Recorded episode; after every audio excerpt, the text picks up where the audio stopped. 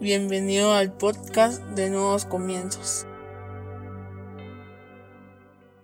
Bienvenidos sean todos y cada uno de ustedes una vez más a nuevos comienzos. Qué alegría tenerlos con nosotros este día. Hoy vamos a hablar sobre enfoque. Para eso yo te voy a invitar a que vayas a tu Biblia o a tu aplicación y que busques el libro de Josué en el capítulo 14 en la versión NBI. Josué 14, 1 en la versión NBI dice, los descendientes de Judá se acercaron a Josué en Gilgal. El kenicita Caleb, hijo de Jefone, le pidió a Josué, acuérdate de lo que el Señor le dijo a Moisés, hombre de Dios, respecto a ti y a mí en Cades Barnea. Yo tenía 40 años cuando Moisés, siervo del Señor, me envió desde Cades Barnea para explorar el país y con toda franqueza le informé de lo que vi. Mis compañeros de viaje, por el contrario, desanimaron a la gente y le infundieron temor. Pero yo me mantuve fiel al Señor mi Dios. Ese mismo día Moisés me hizo este juramento. La tierra que toquen tus pies será herencia tuya y de tus descendientes para siempre, porque fuiste fiel al Señor mi Dios.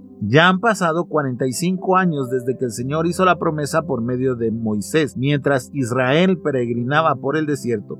Aquí estoy este día con mis 85 años. El Señor me ha mantenido con vida y todavía mantengo la misma fortaleza que tenía el día en que Moisés me envió. Para la batalla tengo las mismas energías que tenía entonces. Dame pues la región montañosa que el Señor me prometió en esa ocasión. Desde ese día, tú bien sabes que los anaquitas habitan ahí y que sus ciudades son enormes y fortificadas. Sin embargo, con la ayuda del Señor, los expulsaré de ese territorio, tal como Él ha prometido. Entonces Josué bendijo a Caleb y dio por herencia el territorio de Hebrón. A partir de ese día, Hebrón ha pertenecido al kenicita Caleb, hijo de Jefone, porque fue fiel al Señor, Dios de Israel. Cierra tus ojos, vamos a orar. Padre, te damos gracias, Señor, por el privilegio que nos das de aprender de tu palabra. Te pedimos que hables a nuestra vida, a nuestra mente, a nuestro corazón, a nuestro espíritu, que renueves nuestro pensamiento, Señor, que nos ayudes a comprender todo lo que tú quieres enseñarnos este día, pero sobre todo que podamos llevarlo a la práctica por medio de obras en nuestra vida diaria para no solo escuchar tu palabra, sino ser hacedores de la misma. Gracias Señor, en el nombre poderoso Jesucristo. Amén y amén. Como te digo, hoy vamos a hablar sobre el enfoque. No hay nada peor que una persona que no está enfocada. Tú no puedes tener una conversación agradable con alguien que no esté enfocado. Las conversaciones más profundas que vas a tener en tu vida a lo largo de tu vida o más agradables es con aquellas personas que están seguras de sí mismas. Aquellas personas que cuando comienzan a hablar de algo se sienten y transmiten una seguridad muy importante sobre el tema que están tratando y en específico si es sobre su vida, sobre sus metas, sobre sus sueños, sobre hacia dónde quieren llegar. No hay nada peor que hables con alguien y le preguntes hacia dónde vas, no sé, qué es lo que quieres hacer, no sé, y qué estás haciendo, nada. Eso es horrible, esa es una conversación que al final solo te hace perder el tiempo, pero cuando hablas con una persona que tiene un enfoque y que sabe hacia dónde se dirige, es hasta inspirador y motivacional el hablar con alguien así porque te inspira a que tú también te enfoques, te inspira a que tú también traces metas en tu vida y te inspira a que a pesar de todo lo que ha vivido, a pesar de todo lo que te pueda contar, esa persona sigue siendo fiel a ese enfoque que tenía al inicio. Desafortunadamente, cada día se encuentran menos personas como esta. Cada día se encuentran más personas con miles de dudas yendo para cualquier lado, para el lado que más les convenga a ellos, pero no a sus sueños ni a sus metas, ni a sus objetivos. Es bastante interesante, pero hoy escogemos hacia dónde vamos a ir, escogemos los amigos, escogemos las conversaciones e inclusive escogemos las carreras en las que nos sentimos cómodos, no en aquellas en las que nos desafían a ser mejores. No escogemos amistades porque nos van a desafiar a ser mejor, sino por aquellos con los que nosotros sentimos tranquilidad. Por ejemplo, es muy común que si yo sea un mal hablado me junte con una persona que sea mal hablada o que tenga un léxico muy limitado. Qué aburrido es juntarse con una persona que haya leído 40, 50, 100, 200 libros y que tenga un léxico bastante amplio para poder hablar con él porque me siento menos y no nos desafiamos. Queremos ser amigos de aquellos que se van a matar la quincena el mismo día que les pagan a los mejores restaurantes o los más populares o en donde podemos tomar las mejores fotos para Instagram, pero no nos gusta ser amigos de aquellos empresarios que cada día están viendo incrementar su fortuna porque entonces decimos, ah, no, esos son agarrados, ah, no, yo no quiero ser como él, yo si voy a tener dinero lo voy a disfrutar, etcétera, etcétera, etcétera. Y eso lo que hace es que perdamos el enfoque de nuestro propósito, de nuestras metas, de nuestros objetivos y de nuestros sueños. Y como cristianos hacemos exactamente lo mismo. Lastimosamente, nos juntamos con cristianos que a todo le buscan su lado bueno, que comienzan a negociar ese límite entre lo que es permitido y lo que no es permitido, que comienzan a ser más sabios que la Biblia, que comienzan a ser más espirituales que Pablo o que el mismo Jesús. ¿Por qué? Porque ellos argumentan y dicen esto sí me es lícito, donde la Biblia lo prohíbe y comienzan a vivir una vida en el margen entre lo que al Señor le agrada y lo que el Señor no le agrada. Y desafortunadamente con ese tipo de cristianos nos sentimos bien o nos sentimos representados o identificados. ¿Por qué? Porque estos tipos de cristianos no saben a dónde van, no están enfocados, pero despreciamos muchas veces aquellos cristianos que están enfocados, que saben hacia dónde van, que saben que después de esta vida van al cielo y no se van a conformar con menos que el cielo. Nosotros regularmente cuando nos preguntan a dónde van, los cristianos respondemos, si hoy fuera el juicio, si hoy fuera el rapto, pues no sé, yo creo que me iría al infierno. No estoy seguro, como dice un amigo que tengo desde hace años, pues yo peco y oro y así empato, así que estoy 50-50, no sé para dónde voy a ir dependiendo de la hora, del día que el Señor me agarre, así me voy para arriba o me voy para abajo. Y hay muy pocos cristianos que dicen, no, yo voy para el cielo. Y cuando escuchamos eso, empezamos a decir, ah, sí, tan creído, tan orgulloso, sí, como solo señalando a la gente vive. Y desafortunadamente despreciamos a todo el que está enfocado. Cuando deberíamos de inspirarnos y deberíamos de compartir con ellos esa sabiduría de vivir enfocados en la vida. Recuerdo cuando yo me hice novio de mi esposa, tenía 18 años iba a cumplir 19 cuando la conocí. Pero ese día que yo la conocí, yo le dije a mi padrino de bodas, con ella me voy a casar. Y que terminó siendo el padrino de mi boda, yo le dije, con ella me voy a casar. Todavía no es ni mi novia ni nada, pero con ella me voy a casar. Y me enfoqué y durante un año la estuve conquistando, la estuve conquistando. Me le declaré, me dijo que no. Y al mes nos hicimos, después de eso, al mes nos hicimos novios. Y después nos casamos. Y el día que estábamos ahí en la boda, mi padrino me dice, Max, en el momento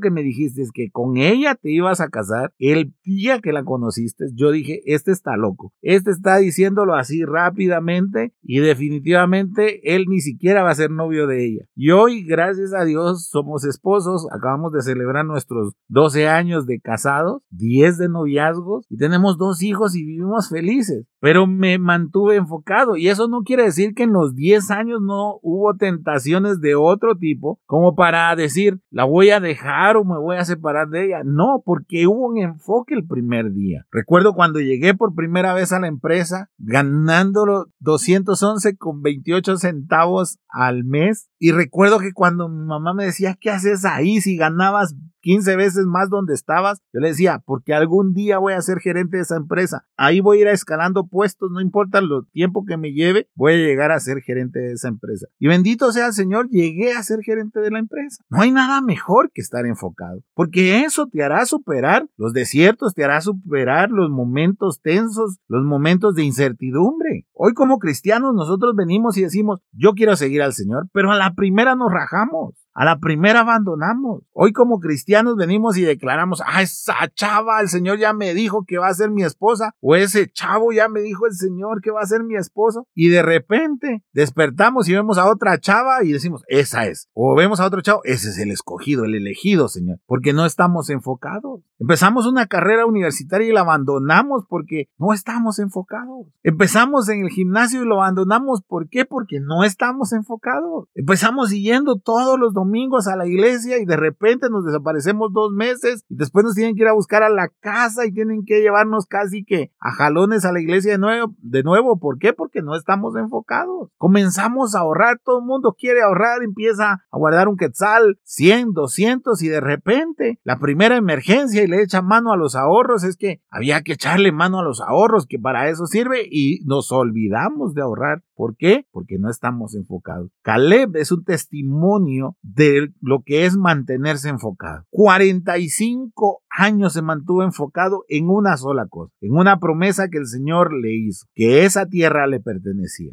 Durante 40 años vagó en el desierto, imagínate eso, 40 años, pero él se mantuvo enfocado. Cinco años tuvo que pelear las batallas de otros, pero él se mantuvo enfocado. Y cuando terminó de pelear esas batallas, fue decirle a Josué, esa misma fuerza que tenía hace 45 años, la tengo hoy. Y sé que esa ciudad está llena de gigantes, está en lo alto, sé que está fortificada, sé que va a ser difícil conquistarla, pero el Señor me va a ayudar tal como lo prometió. 45 años después, fue y conquistó la tierra que el Señor le había prometido. Un hombre enfocado durante 45 años. Como te digo, nosotros no nos podemos mantener ni enfocados en hacer ejercicio, ni enfocados en la dieta. ¿Por qué? Porque nos gusta todo ya, todo en el instante. No podemos enfocarnos en leer un versículo por lo menos cada día del año. ¿Por qué? Porque nos aburrimos, porque nos cansamos, porque, ay, ya no tenemos tiempo. Pero bien que sí nos podemos enfocar a ver una serie durante 24 horas hasta que la terminemos. No, si personas que no saben hacia dónde van, hay muchas en el mundo. Hay muchas en la iglesia. Ya no necesitamos gente así. Por eso es que el mundo no sabe a dónde va.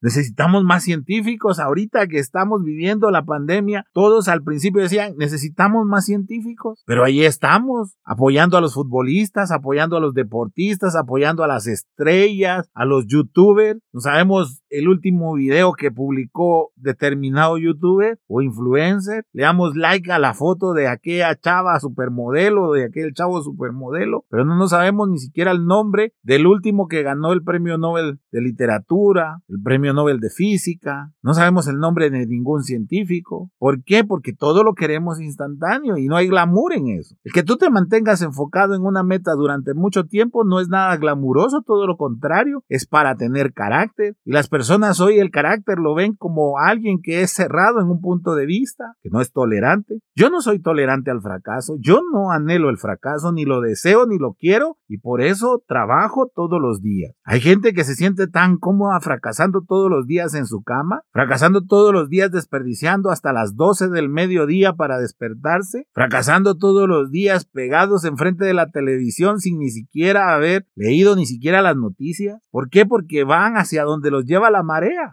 Se conforman con la primera persona que ven en la calle, se conforman con aquel que llegó y les habla al oído y las conquista sin ni siquiera saber de dónde viene, de qué familia es, a qué se dedica, pero como se ve guapo o guapa, por ahí voy. Eso es no estar enfocado. Recuerdo la historia que me contó una persona sobre una misionera que decía, yo quiero a mi esposo en ese traje. Y compró el traje y lloró durante cinco años pidiéndole al Señor bajo ese estándar. Una mujer enfocada. Cinco años después el Señor escuchó sus oraciones. Bueno, estoy seguro que las escuchó desde el primer momento, pero cinco años después le dio al esposo que exactamente podía tallar ese traje. Una persona enfocada. Mi mamá durante 11 años todas las noches oró al pie de su cama para que el Señor tocara mi corazón y volviera a sus caminos. 11 años. Gracias a Dios tengo una mamá enfocada. Gracias a Dios porque durante 11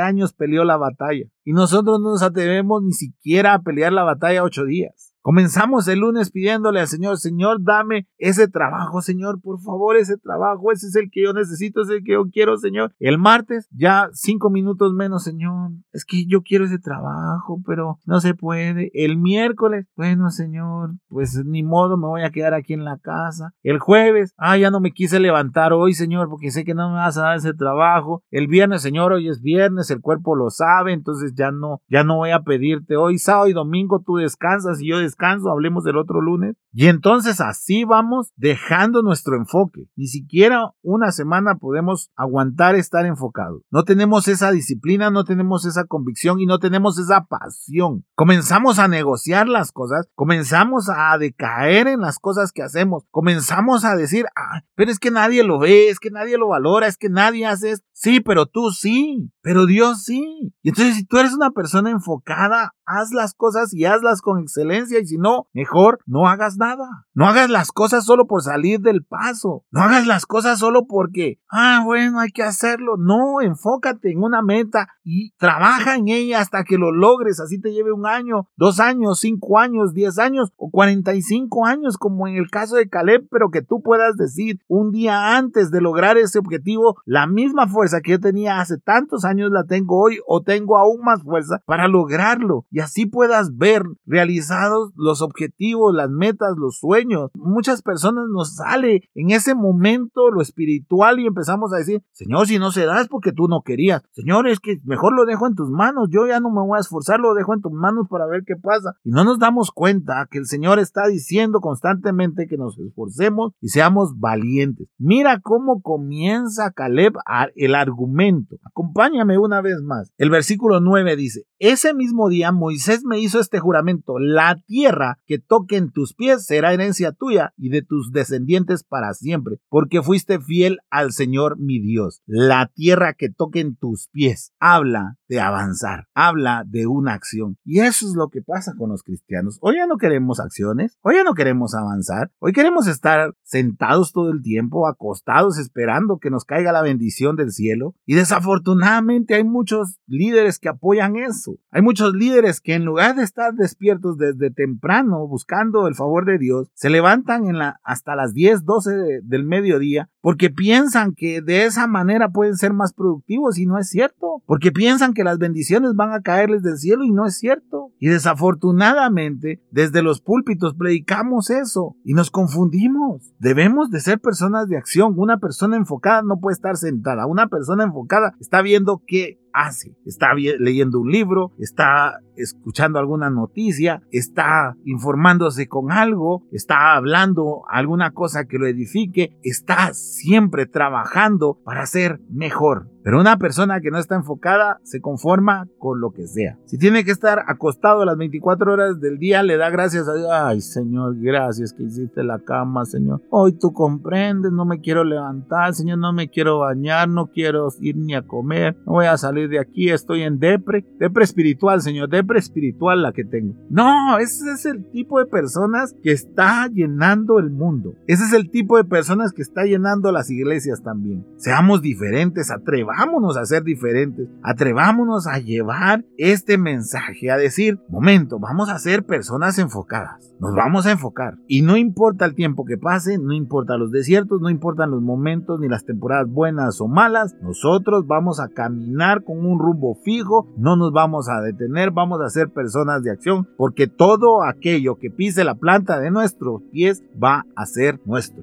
Eso es lo que el Señor espera de sus hijos. No las excusas, no las justificaciones, no el berrinche, no el llanto. Dios desea personas e hijos de acción. Hijos que estén dispuestos a actuar, hijos que estén dispuestos a gastarse por un objetivo. Hijos que estén dispuestos a agradarlo a Él con sus acciones. Hijos que estén dispuestos a no conformarse, sino siempre buscar ser mejores, siempre buscar la excelencia. ¿Estás enfocado o no? ¿O te estás conformando con cualquier cosa. Mi anhelo y mi deseo es que seas una persona enfocada, que seas una persona que pueda desafiar sus propios límites y que seas como Caleb, que no importa el tiempo y ni la situación, sino que no me creas a mí, sino que le creas a Dios y que si tú vas a estar enfocado, vas a lograr muchas cosas, vas a conseguir muchas cosas en tu vida que de otra manera no las vas a lograr. Aquel que no sabe a dónde va, en la primera parada del bus se baja pero aquel que sabe a dónde va, tiene medido el tiempo, la distancia, el lugar, la situación, el clima, tiene planificado todo. Sé que los planes se ponen en las manos de Dios, pero eso no implica que yo no actúe. Eso no implica que yo no esté enfocado. Eso no implica que yo deje todo en las manos de Dios. No, señores. Basta del conformismo y basta de la haraganería. Disculpen que lo diga con esas palabras. Es momento de que esta generación se levante. Es momento que esta generación de cristianos se levante y se enfoque en la meta espiritualmente en el día que el Señor los llame a su presencia, estar allá en el cielo. Y personalmente en ser mejores que ayer, pero muchísimo menos que mañana. Porque eso nos va a obligar a levantarnos todos los días, a seguir un rumbo fijo, a no dejarnos invadir por la mediocridad, la haraganería y la religiosidad. Necesitamos personas de acción que estén dispuestos a la batalla que implica conquistar cada promesa que Dios nos ha hecho. No el hombre, sino Dios. Y que un día de estos, digamos como Caleb, esta es la misma fuerza que tenía hace 5, 10, 15, 20 años. Porque no fue un hombre quien me lo prometió, sino que fue Dios. Así que enfócate y verás como la mano de Dios bendecirá todo el camino por donde tú andes. Cierra tus ojos, vamos a orar. Padre, gracias por esta palabra, gracias por todo lo que nos hablaste este día. Gracias Señor por dejar ese ejemplo de Caleb que durante 45 años se mantuvo fiel, se mantuvo avanzando, se mantuvo peleando, Señor, hasta que consiguió ver cumplida la promesa. Permítenos a nosotros ser personas de convicciones, personas enfocadas en una meta, enfocadas en un objetivo, siempre acompañados de tu favor, poniendo nuestros deseos y anhelos delante de ti, para que seas tú quien nos guíe, pero que nunca, Señor, esa sea una excusa para no hacer nada, sino todo lo contrario, que cada día tú nos encuentres trabajando hacia esa meta con excelencia, con constancia, con dedicación, con pasión y con convicción, Señor. Gracias. Gracias porque empezando este año tú nos estás hablando sobre la manera en la que debemos de conducirnos. Y eso es lo mejor. Gracias, Señor. En el nombre poderoso de Jesucristo. Amén y amén. Espero que este podcast haya sido de bendición para tu vida. Si deseas, compártelo en tus redes sociales. Suscríbete en las diferentes plataformas de podcast. Miércoles, sábados y domingos hay un nuevo podcast para ti. Que Dios te bendiga.